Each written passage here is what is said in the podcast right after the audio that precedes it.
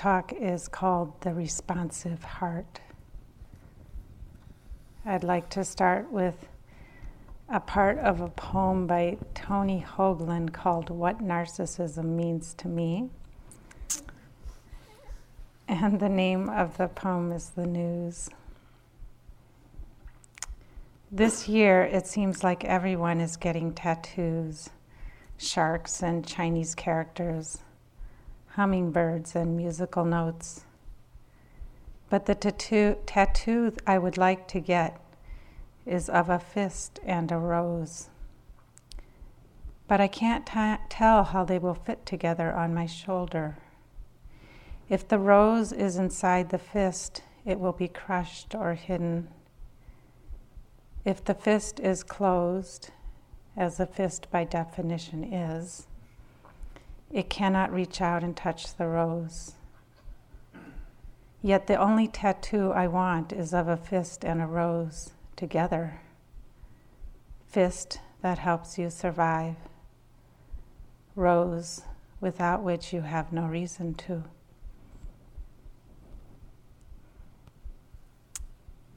I see this poem as about this predicament that Michelle talked about last night the ambivalence that we have. The wish to be connected to the world, which is the rose, and the wish to have protection in our hearts, which is the fist. So we want both. But as the poem said, it's a little bit of a predicament how we can have both of those a closed heart and connection with the world. So, this week we've been spending our time opening the heart. And we come up against this ambivalence over and over again. Closed or open heart, what are we to do? With our longing for our connection in this world. Tonight's talk is about all four of the Brahma Viharas, or the divine abodes, and about the balance that all four of them can bring that can help us with this longing for an open heart, can help us feel a different kind of protection than the fist, the closed heart how the four of these Brahma Viharas together can give us the strength and the ability to open the heart and connect with the world. So, for those of you who don't know, the uh, there are four what are called Brahma Viharas or divine abodes, and they are loving kindness or metta. I think Michelle listed these, but I'll list them again. Uh, loving kindness or metta, compassion or karuna, um, appreciative joy or mudita, and equanimity or upekkha. And as a package, these four describe the responsive heart, the connected and engaged heart with the world. So they're the flavors of a metta heart, these four Brahma Viharas. And the four of them together help us understand a comprehensive and balanced way to love in this world. So we start with metta, which focuses on seeing the good in others and wishing well. It's considered the foundation, a basic friendliness of heart. And then compassion takes that friendliness of heart and orients it towards suffering. And the heart responds with care. And then the mudita is taking, or the appreciative joy is taking that open heart and orienting it towards beauty and joy and happiness and success in this world. Brings some sense of balance with all of the suffering. And lastly, equanimity is the quality that holds all of this connecting with balance and ease, non reactivity of mind, peace. So, we've talked a lot about metta, and uh, so I'm going to talk a little bit about the other three compassion, appreciative joy, and equanimity.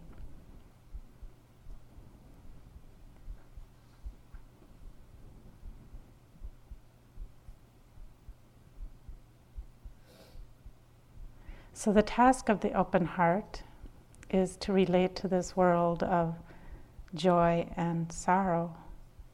And we can do this with the protection of metta, compassion, joy, and equanimity. We really need this balance if we're going to make it. We need all four of these. And these are the alternative protections to the closed fist or the closed heart.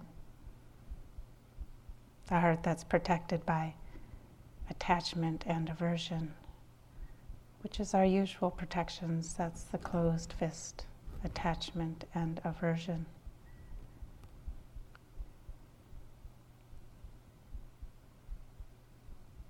So, compassion. As I said, compassion is taking this friendly heart and orienting it towards suffering. And if our heart is, if our heart is open and uh, we meet suffering, the natural response is compassion, is care. So, the training in compassion is the training to meet suffering with care rather than resistance.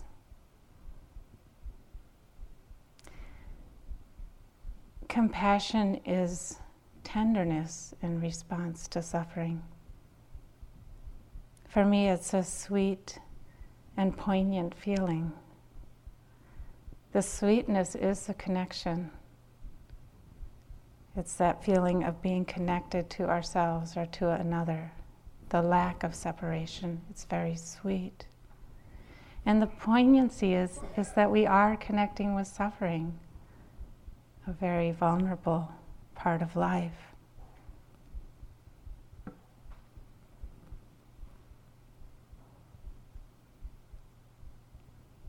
So, our understanding of compassion then must include our understanding of how we relate to suffering or how we relate to dukkha.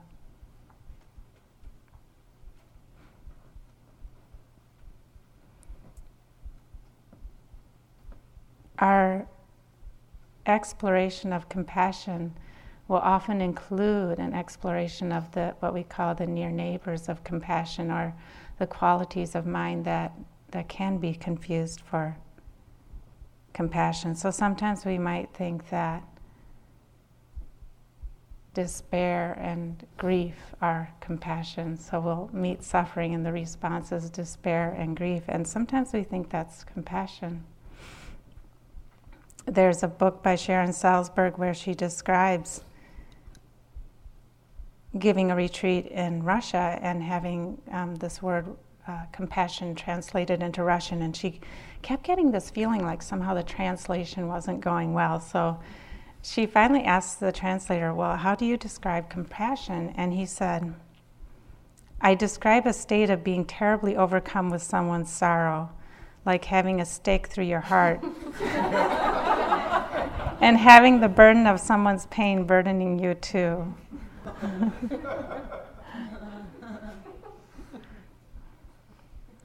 we laugh, but sometimes, you know, there, we, sometimes we have this feeling that if we aren't hurting when we're connecting with somebody suffering, that we're not being compassionate. Compassion is a pleasant feeling.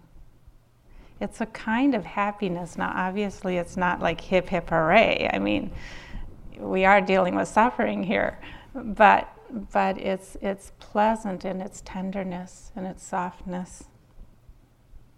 So that, that translation, it's not like it's wrong, but it doesn't have the acceptance, the balance of acceptance and wisdom. Or another thing that sometimes we will think is compassion is pity. But true compassion is a relationship between equals. We see that pity is not a relationship between equals. Pity is, is, is a separation. I'm over here and you're down because you're suffering. You're down there.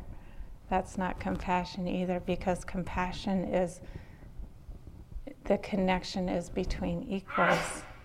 It's, it's with, it comes out of our gut feeling that we're the same, that we're the same as humans, that we share this experience of suffering as humans. We share this vulnerability of living in this realm of joy and sorrow.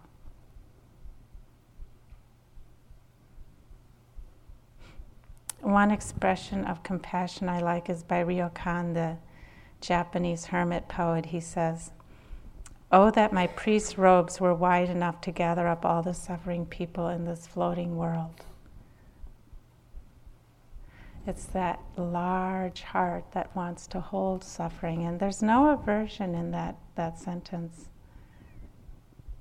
There's a certain even lightness, but you can tell the seriousness is there too. It's, it's perfectly balanced.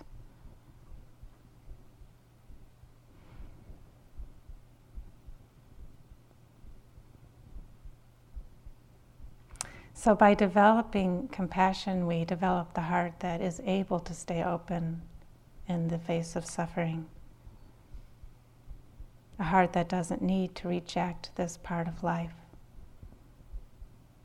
And we can cultivate it like metta. There's, there's also um, a, a, a, way that we can um, formally cultivate compassion. We start with somebody who's suffering, and then we uh, also cultivate compassion for ourselves and benefactor, dear friend, difficult person. I remember when I first did this practice as an intensive practice, I started with a friend that was feeling um, a, a, lot of depression. And uh, it was really hard at first. I was trying to connect with, with the fact that she was really depressed, that I really cared about her, and how to connect with that without falling into grief. And actually, after a while, I, I, I realized I couldn't even start there so I switched and worked with a woman at work whose husband was dying of cancer. And like I was able to figure it out with her be, it, because it wasn't quite so intense. And then I, I took that and transferred it to working with my friend. So it's similar to the metta practice that we that we start with what's easy and we um, and then we translate what we learn to others.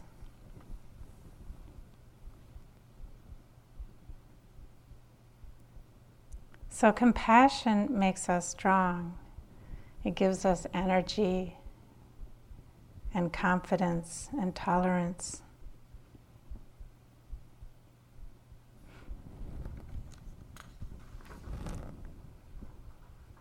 And every time that we engage with suffering in our own lives, in our practice sitting here, in our lives in general, uh, we can learn how to strengthen compassion. So we really learn we can really learn it with ourselves in the same way that we learn metta, starting with ourselves. If we can feel that friendliness towards ourselves, it's easier to feel it towards others. And with compassion, if we can learn to feel compassion with whatever comes up for us, then we can extend that gift to others because we won't need to be reactive to their suffering. We'll have learned about it through our own practice. the Sufi mystic Rumi said, Everyone chooses a suffering that will change him or her to a well baked loaf. so that's what we're doing here. We're cooking, changing ourselves from raw dough to a well baked loaf.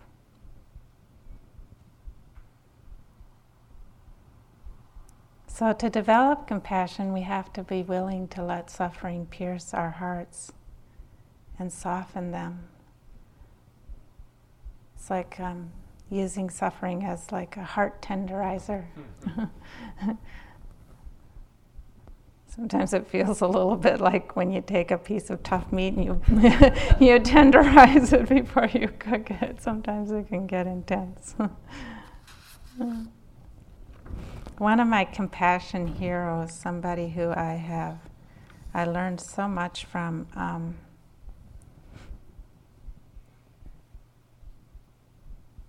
is a woman named Etty Hillesum. Um, she has a book, or had a, she, she was a young Jewish woman in Amsterdam in the 19, early 1940s, which was bad news.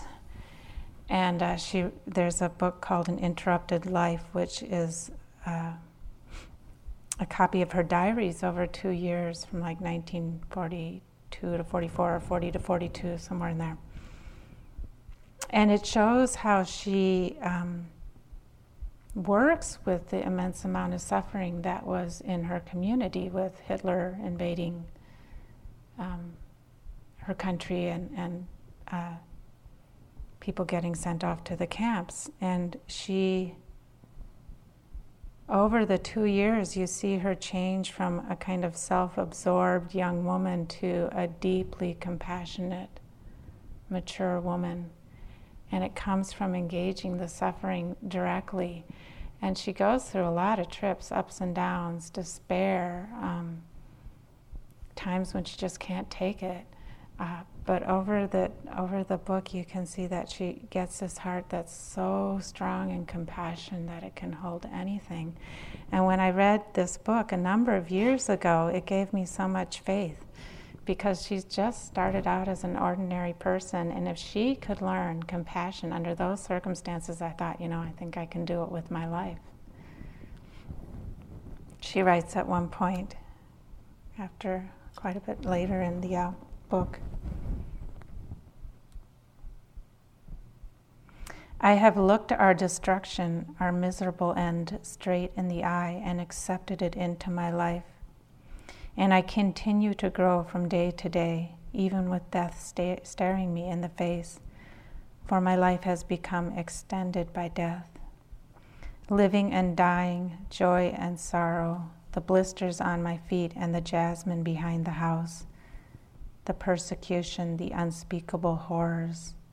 It is all as one in me, and I accept it all as one mighty whole.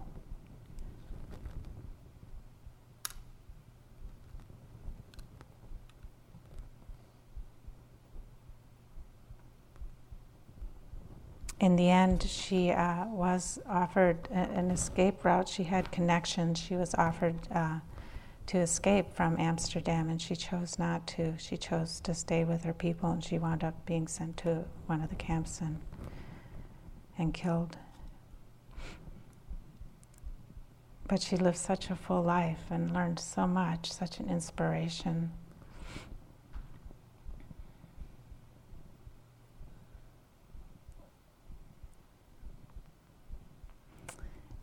Understanding compassion also comes from understanding um, that we all within us have the seeds of love and the seeds of anger and hate. This understanding opens up the possibility for compassion for others when um, they are suffering or acting unskillfully, because we've seen that in ourselves and we don't have to reject it. There's a beautiful poem by Thich Nhat Hanh. I'm not going to read the whole thing, but it's called Call Me by My True Names. And he says, I am the mayfly on the river and the bird which eats the mayfly. I am the frog swimming in the pond, and I'm also the grass snake who feeds on the frog. I am the child in Uganda starving, and I am the arms merchant selling weapons to Uganda. So he goes through this poem and he doesn't make himself separate from those who are causing suffering. He understands um, that within himself he also has the potential to cause harm. At the end, he says, My joy is like spring, so warm it makes flowers bloom. My pain is like a river of tears, so full it fills up the four oceans. Please call me by my true names, so I can hear my cries and my laughs at once, so I can see that my joy and pain are but one. Please call me by my true name so I can wake up, and so the door of my heart can be left open the door of compassion.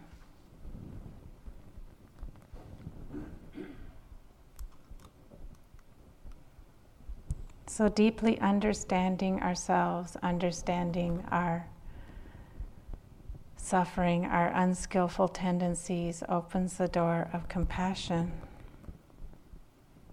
True compassion is very humble. Again, it creates no separation.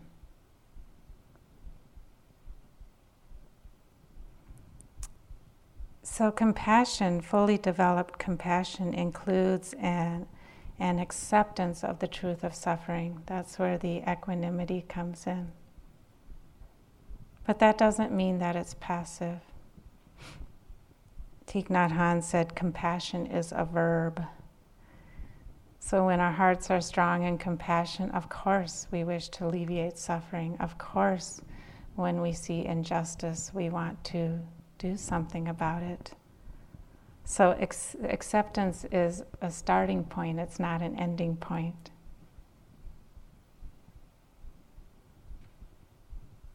Compassion carries with it the wish to help others be happy and to alleviate suffering.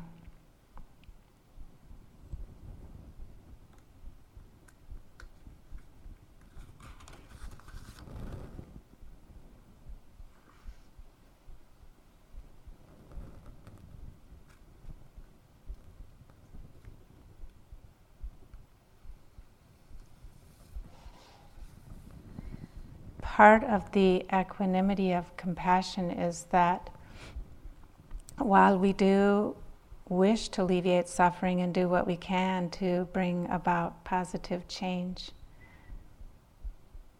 we realize that we can't control the outcome of our efforts.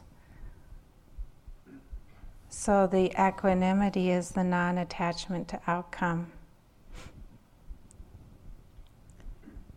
Ultimately we have to hold the truth that we can't control suffering, we can't control dukkha. It's part of this realm, this human realm that we live in.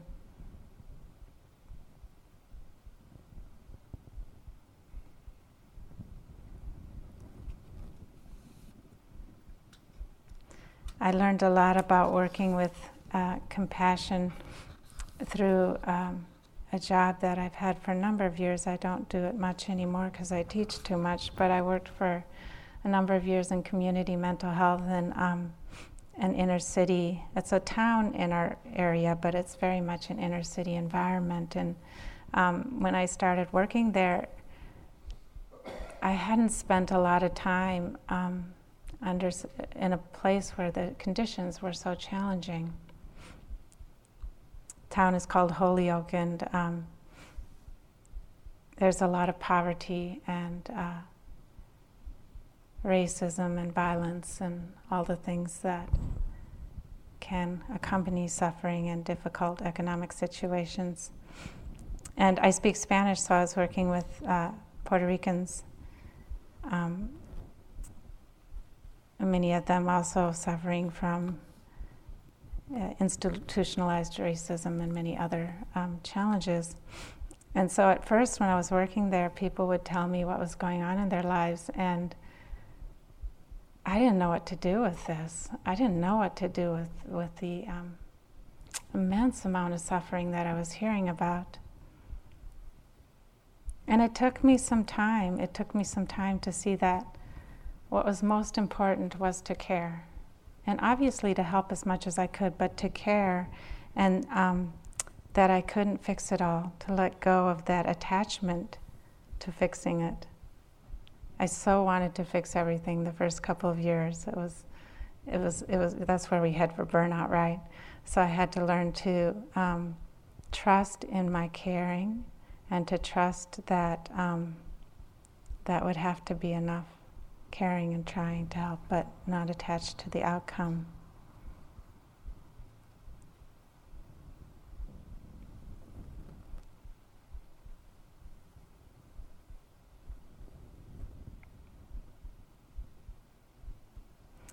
So, the amount of suffering in this world is enormous. I don't think anybody would argue with that. So, we really have to learn how to engage with it in a way that we're not overwhelmed. And so, with our own practice, when suffering comes up, if it's too intense and we're really overwhelmed, we talk about learning how to back off, right? How to go to something neutral like the breath, take a walk, um, learn how to pull ourselves out and rest the mind. This is so important, not just in our practice, but in this world. For example, I, I make it a, um, a point to educate myself about what's going on in the world these days, but as all of you know, it's, it's, it's a little bit intense.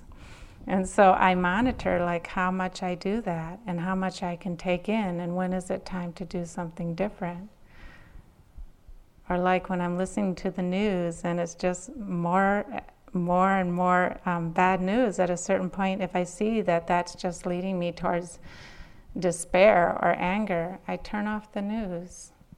So it's like we, we learn how to engage with suffering, but we have to learn it at a pace that's reasonable, that our hearts can handle. And so respecting our hearts and what they can handle, and knowing how to take care of ourselves so that we truly can develop compassion. Which leads us to the next Brahma Vihara, appreciative joy, which is a great balancer for dukkha. This world is not just about suffering, it's also a place of incredible beauty and joy and many kinds of happiness. And so appreciative joy is about learning to tap into that.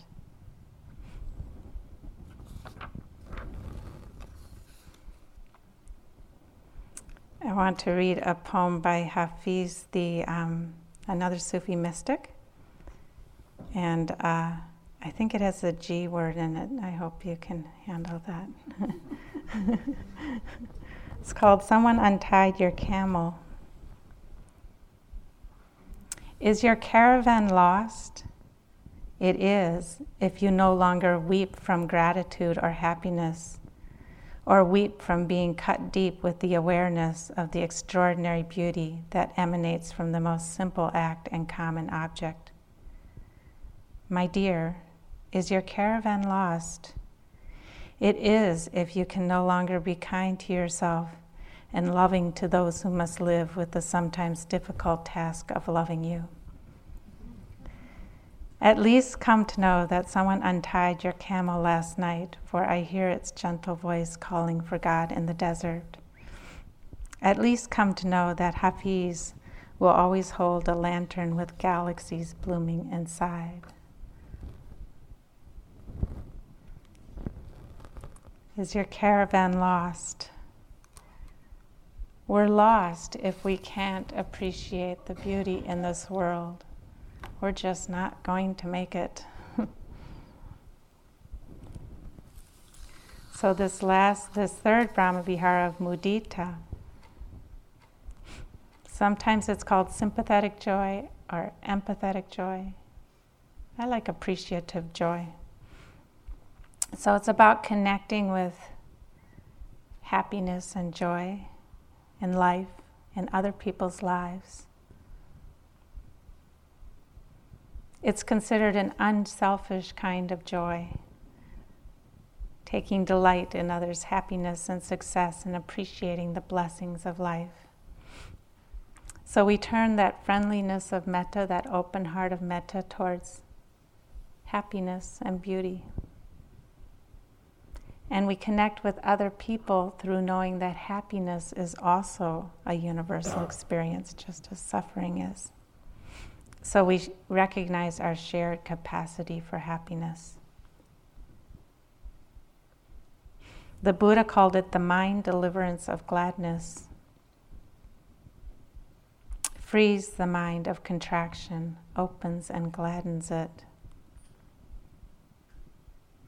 So there's a couple different ways that I'm talking about it. One is appreciating beauty in this world, and another is as as a practice again with others, appreciating um, the happiness in other people's lives, just like we cared for the suffering, we can appreciate the happiness. And so we're taught to, to take delight in others' happiness without reservation. Not always easy, it has its own challenges. The Dalai Lama said that it increases our chances for happiness six billion to one. Pretty good odds. I think we'd all bet on that. so, with, with this Brahma Vihara, we begin to understand that happiness is limitless and that others having more doesn't mean that we have less. In fact, happiness um, just uh, expands. and when we strengthen this quality, we lessen the forces of jealousy and stinginess in our minds and encourage the forces of gratitude and contentment and generosity. And this too can be developed as a practice of its own. Um, we usually start with somebody who's happy, who we know who's very happy at the moment, and then go through the same categories. And we, if we use phrases, they may be such phrases as "I appreciate your success" or "May you, um, may your happiness continue."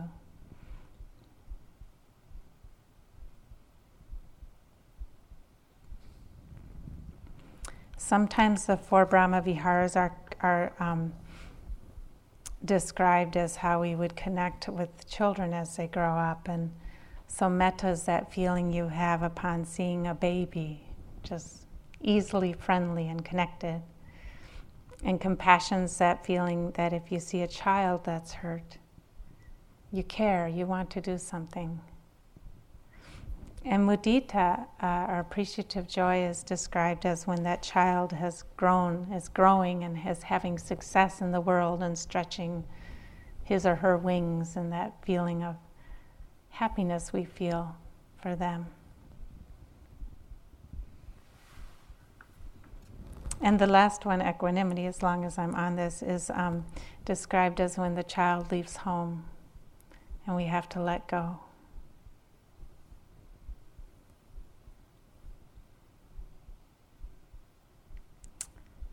Mudita, uh, uh, I like to use the Pali word for appreciative joy. Mudita is called a, the Buddha called it a rare and beautiful quality. And interestingly, it's said to be the hardest one to develop. And I was surprised when I first heard that because I would have thought compassion would be harder just because it's dealing with suffering. But it's interesting, we don't easily um, celebrate other people's happiness. It brings up um, its own obstructions to work with. Forms of aversion, such as envy and judgment and comparing, competition.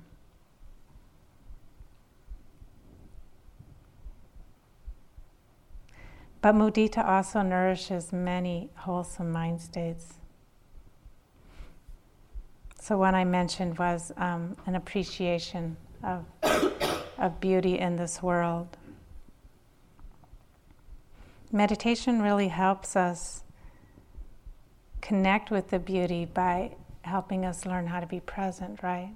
We can't really connect with beauty in this world if we're not here, if we're scattered.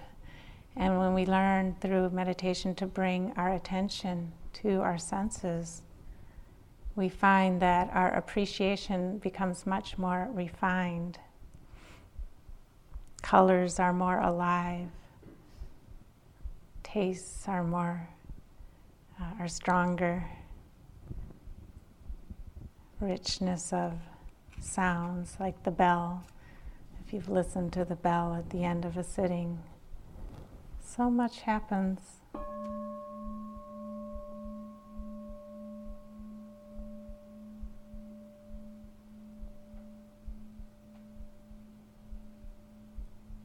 It's so much richer when we listen to it with a mind that's collected. This is what meditation can help do for us in this area of strengthening appreciation.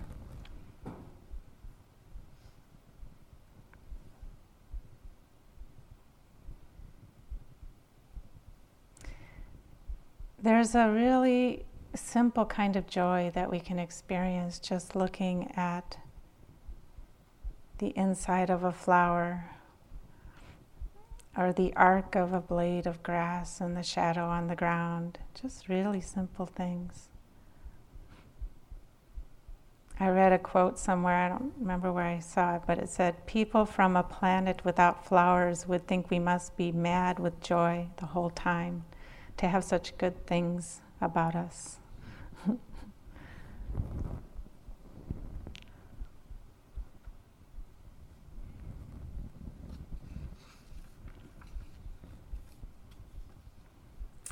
so, this kind of appreciation gives us the strength. Let's see if I have the whole thing here.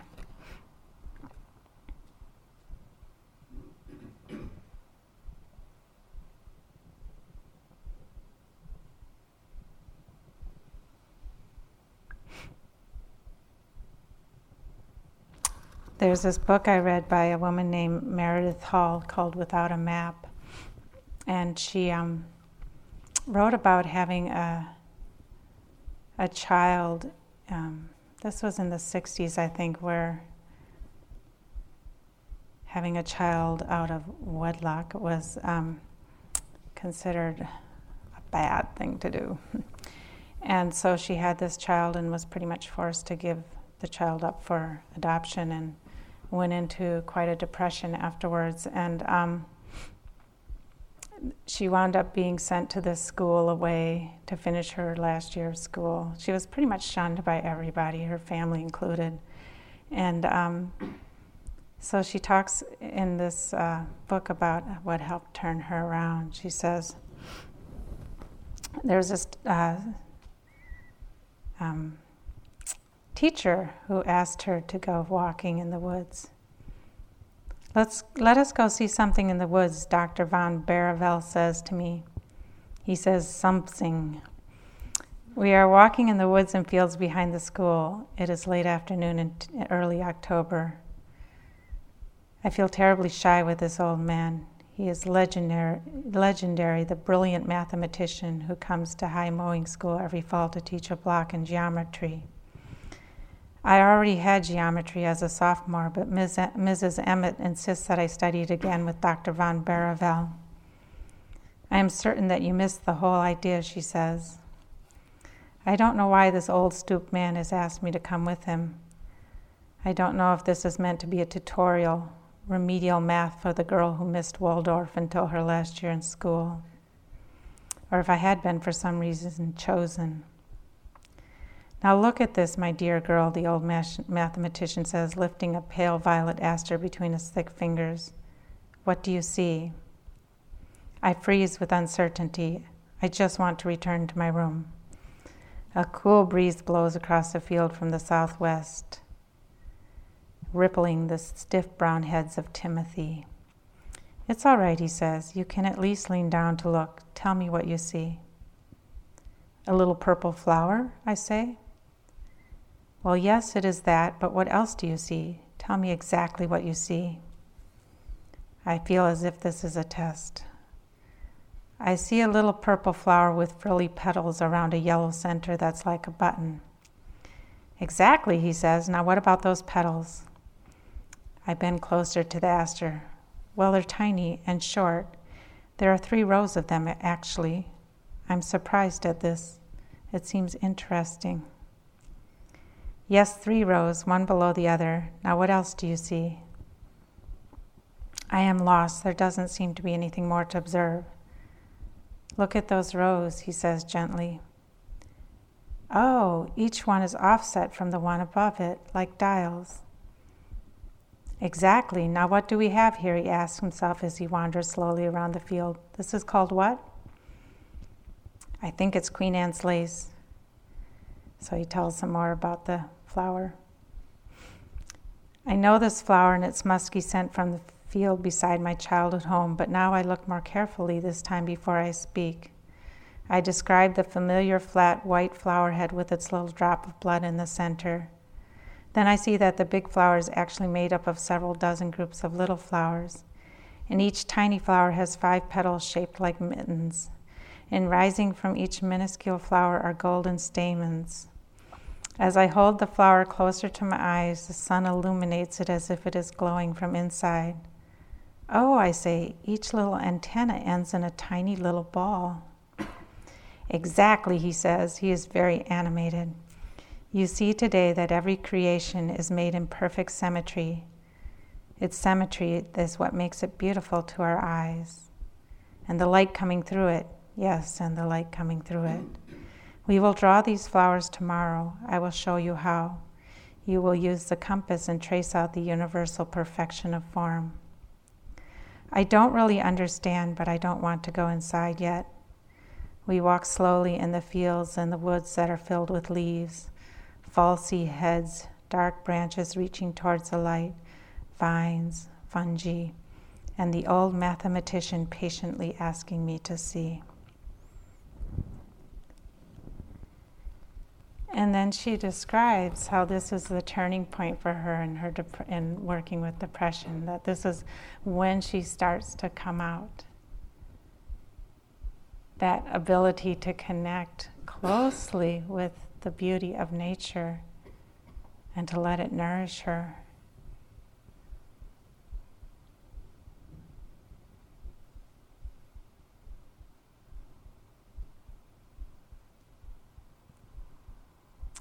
Attending to the beauty in this world gives us the courage to feel connected and the appreciation to feel uplifted. And it's desperately needed in our society today and in our hearts. Water and nourish our hearts.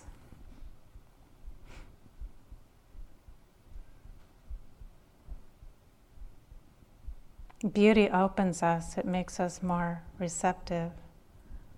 I love those moments when I'm outside and I'll catch just something very beautiful and if we really pay attention, we can become totally still in that moment, totally receptive to the universe, nourished and at peace. There's a poem by Robert Penn Warren called Ornith- Ornithology in a World of Flux.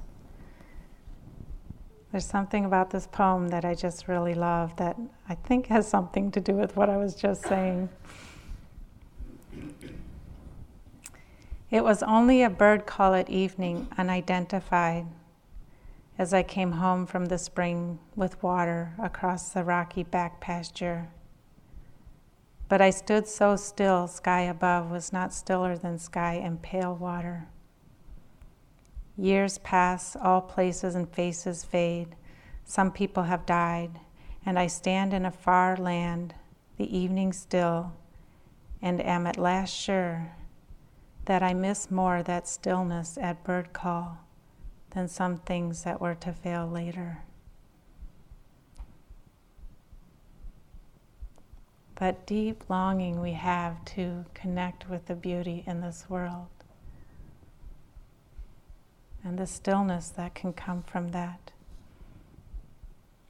I am at last sure that I miss more that stillness at bird call than some things that were to fail later. Many years he remembers, many years later, remembers that moment.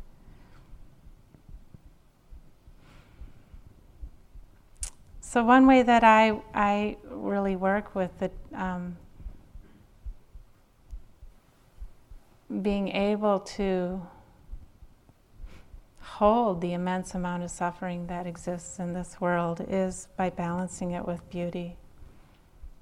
Many, many little ways. It's very much a, um, uh, recommended by the Buddha for folks that are dealing with a lot of fear or anger or despair is beauty.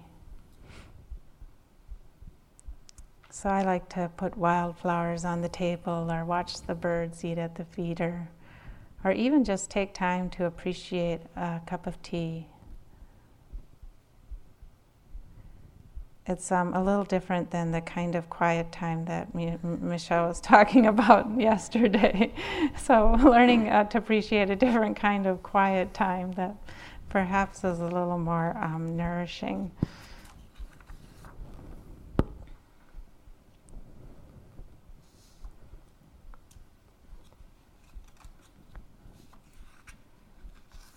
So that's one aspect of um, mudita, and then another aspect is this really um, appreciating when others are happy, really delighting in others' success.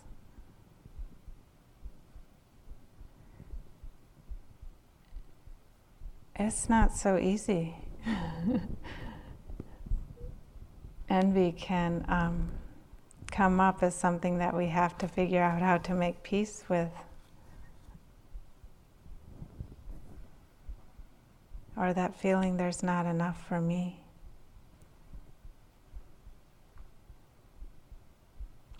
A number of years ago, there was a, a, a teacher here um, at IMS, and it was kind of before I started teaching very much. And um, she seemed to have a, a really good life. She had connections with the people I wished I was connected with, and uh, she seemed to have lots of opportunities. And I did not feel mudita. Um, I, I, felt a lot of envy towards her, and it was really quite torturous. I, I wouldn't come over here often, but when I did and I would see her, you know, it would kind of send me into this spiral of envy and um,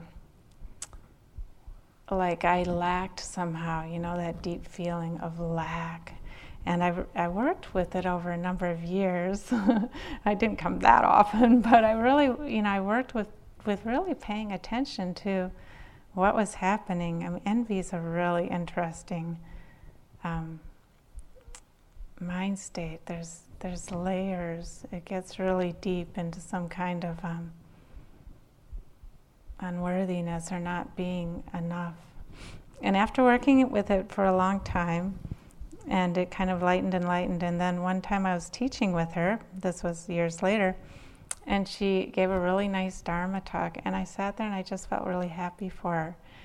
I felt mudita, and it was like such a relief. It was so much nicer than feeling envy. Um, you know, it's spacious. A heart with mudita is spacious. It, it can include other people's happiness.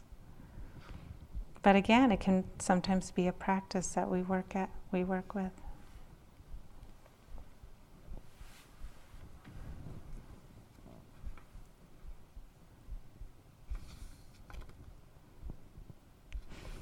Now, as all the um, Brahma Viharas have a near neighbor or a, a, a, a mind state that seems to be what um, like mudita but isn't, the near neighbor of mudita is over exuberance.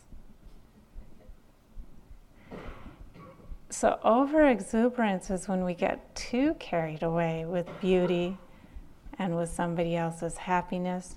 And for me, the over exuberance comes from some kind of feeling of, um, like, we'll insert some kind of feeling of permanency that this is going to last forever. That's for me when I, that's how the over exuberance manifests. So, so the equanimity balance for mudita is to understand that while we appreciate beauty and while we appreciate joy and happiness, they, they will change. That's the kind of universe we live in.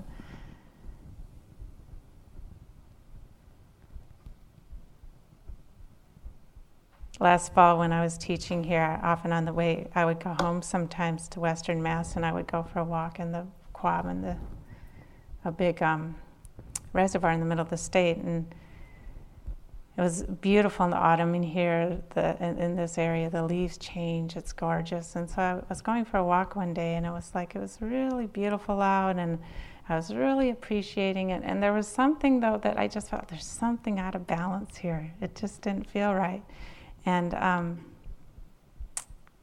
and I realized that the overexuberance was coming from the fact that I, I was trying to hold on and that I wasn't accepting that it was going to change. It was going to go. And so I, I was like, oh, this isn't going to last. And then there was a calming to the peace and the connection. It, it had a much um, more balanced feel to it. That balance that comes from equanimity.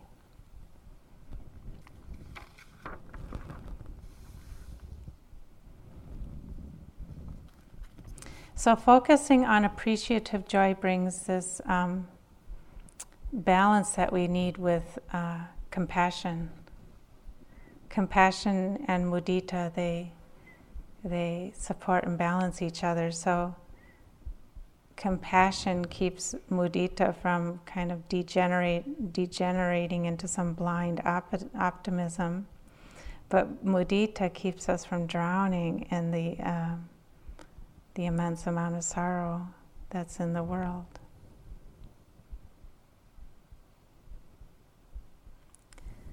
Voltaire said, Life is a shipwreck, but we must not forget to sing in the lifeboats. So mudita's that singing in the, life, in the lifeboats.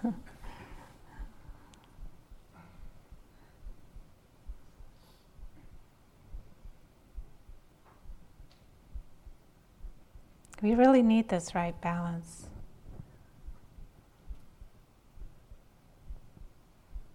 It's what makes the heart strong and durable. And this brings us to the last Brahma Vihara, which is equanimity. Equanimity is the great balancer. So the first three um, Brahma Viharas, metta and compassion and mudita, they all um, they warm the heart and energize the heart and um, equanimity is the is is it cools the heart, brings that, balance of mind. So, equanimity is really understanding that life is a mixture of joy and sorrow, and that it weaves through every life, and that this happens according to the laws of cause and effect, or the law of karma, and that um, we can't control it. That's the big uh, teaching with equanimity.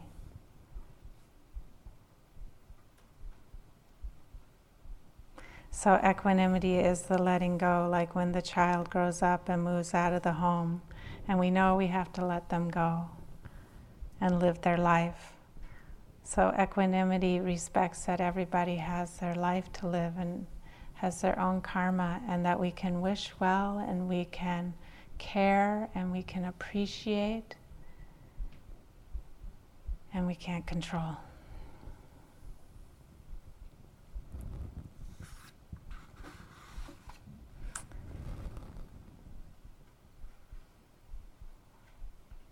So, equanimity is that ability to let go of attachment to things being the way we want them to be, and that deep acceptance and relaxation into the way things are. It can also be developed with phrases and, and with um, connecting in that way, the, the way we've been doing. the traditional phrase seems a bit shocking sometimes at first. We hold somebody in our hearts and we say, You are the owner of your actions. Your happiness and sorrow depend upon your actions and not my wishes for you. Or you're the owner of your karma. Your happiness and sorrow depend upon your actions and not my wishes for you. And if we don't deeply understand, that can seem like, whoa, that's mean. it's not meant to be mean, it's meant to be, um, it's meant to free us from attachment.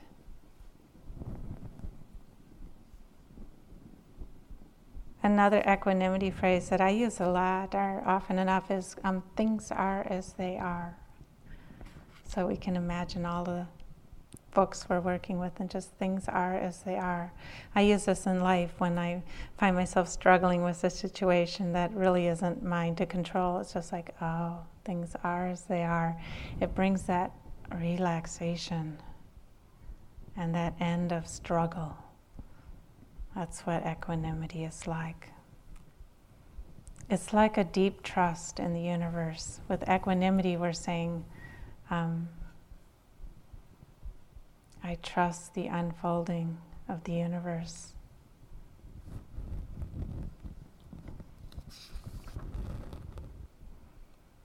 There's an Ojibwe saying that says, Sometimes I go about pitying myself, and all the time I am being carried on great winds across the sky.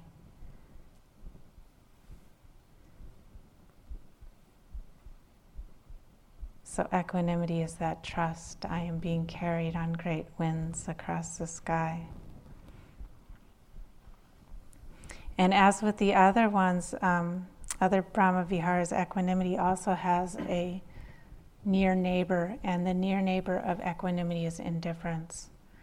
So sometimes we can think that indifference is equanimity, it can masquerade as equanimity. But there's a big difference between indifference and equanimity in that equanimity um, is connected. So, equanimity is not a detached, non caring. It's a connected, caring acceptance. It's harder than indifference. So true equanimity is um, engaged and cares, but but with balance, without depending on the outcome being according to our wishes. A great protection.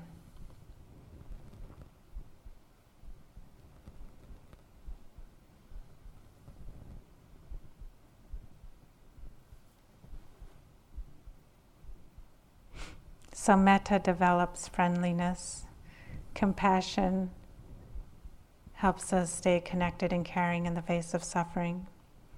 Mudita celebrates happiness and beauty, and equanimity holds it all in the great wisdom of karma and of impermanence.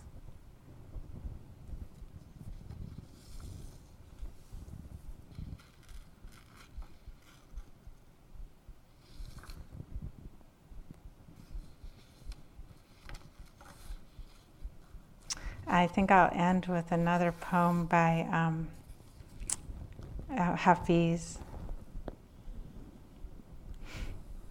There is a wonderful game.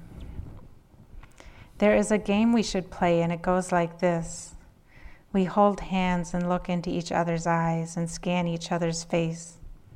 Then I say, Now tell me a difference you see between us. And you might respond, Hafiz, your nose is 10 times bigger than mine. Then I would say, Yes, my dear, almost 10 times. But let's keep playing. Let's go deeper. Go deeper. For if we do, our spirits will embrace and interweave. Our union will be so glorious that even God will not be able to tell us apart. There is a wonderful game we should play with everyone, and it goes like this.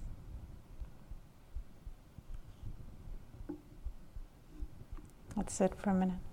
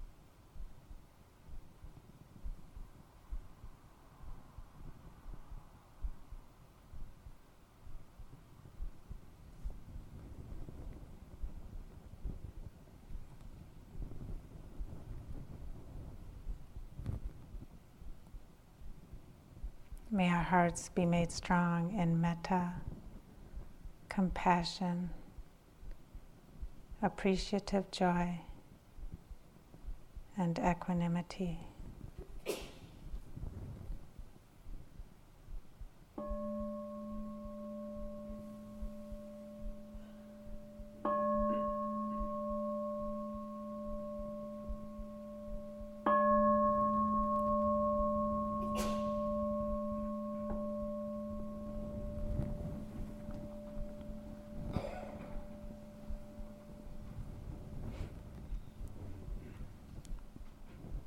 Time for some walking and then the chanting at nine o'clock.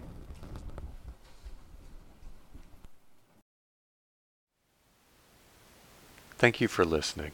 To learn how you can support the teachers and Dharma Seed, please visit dharmaseed.org slash donate.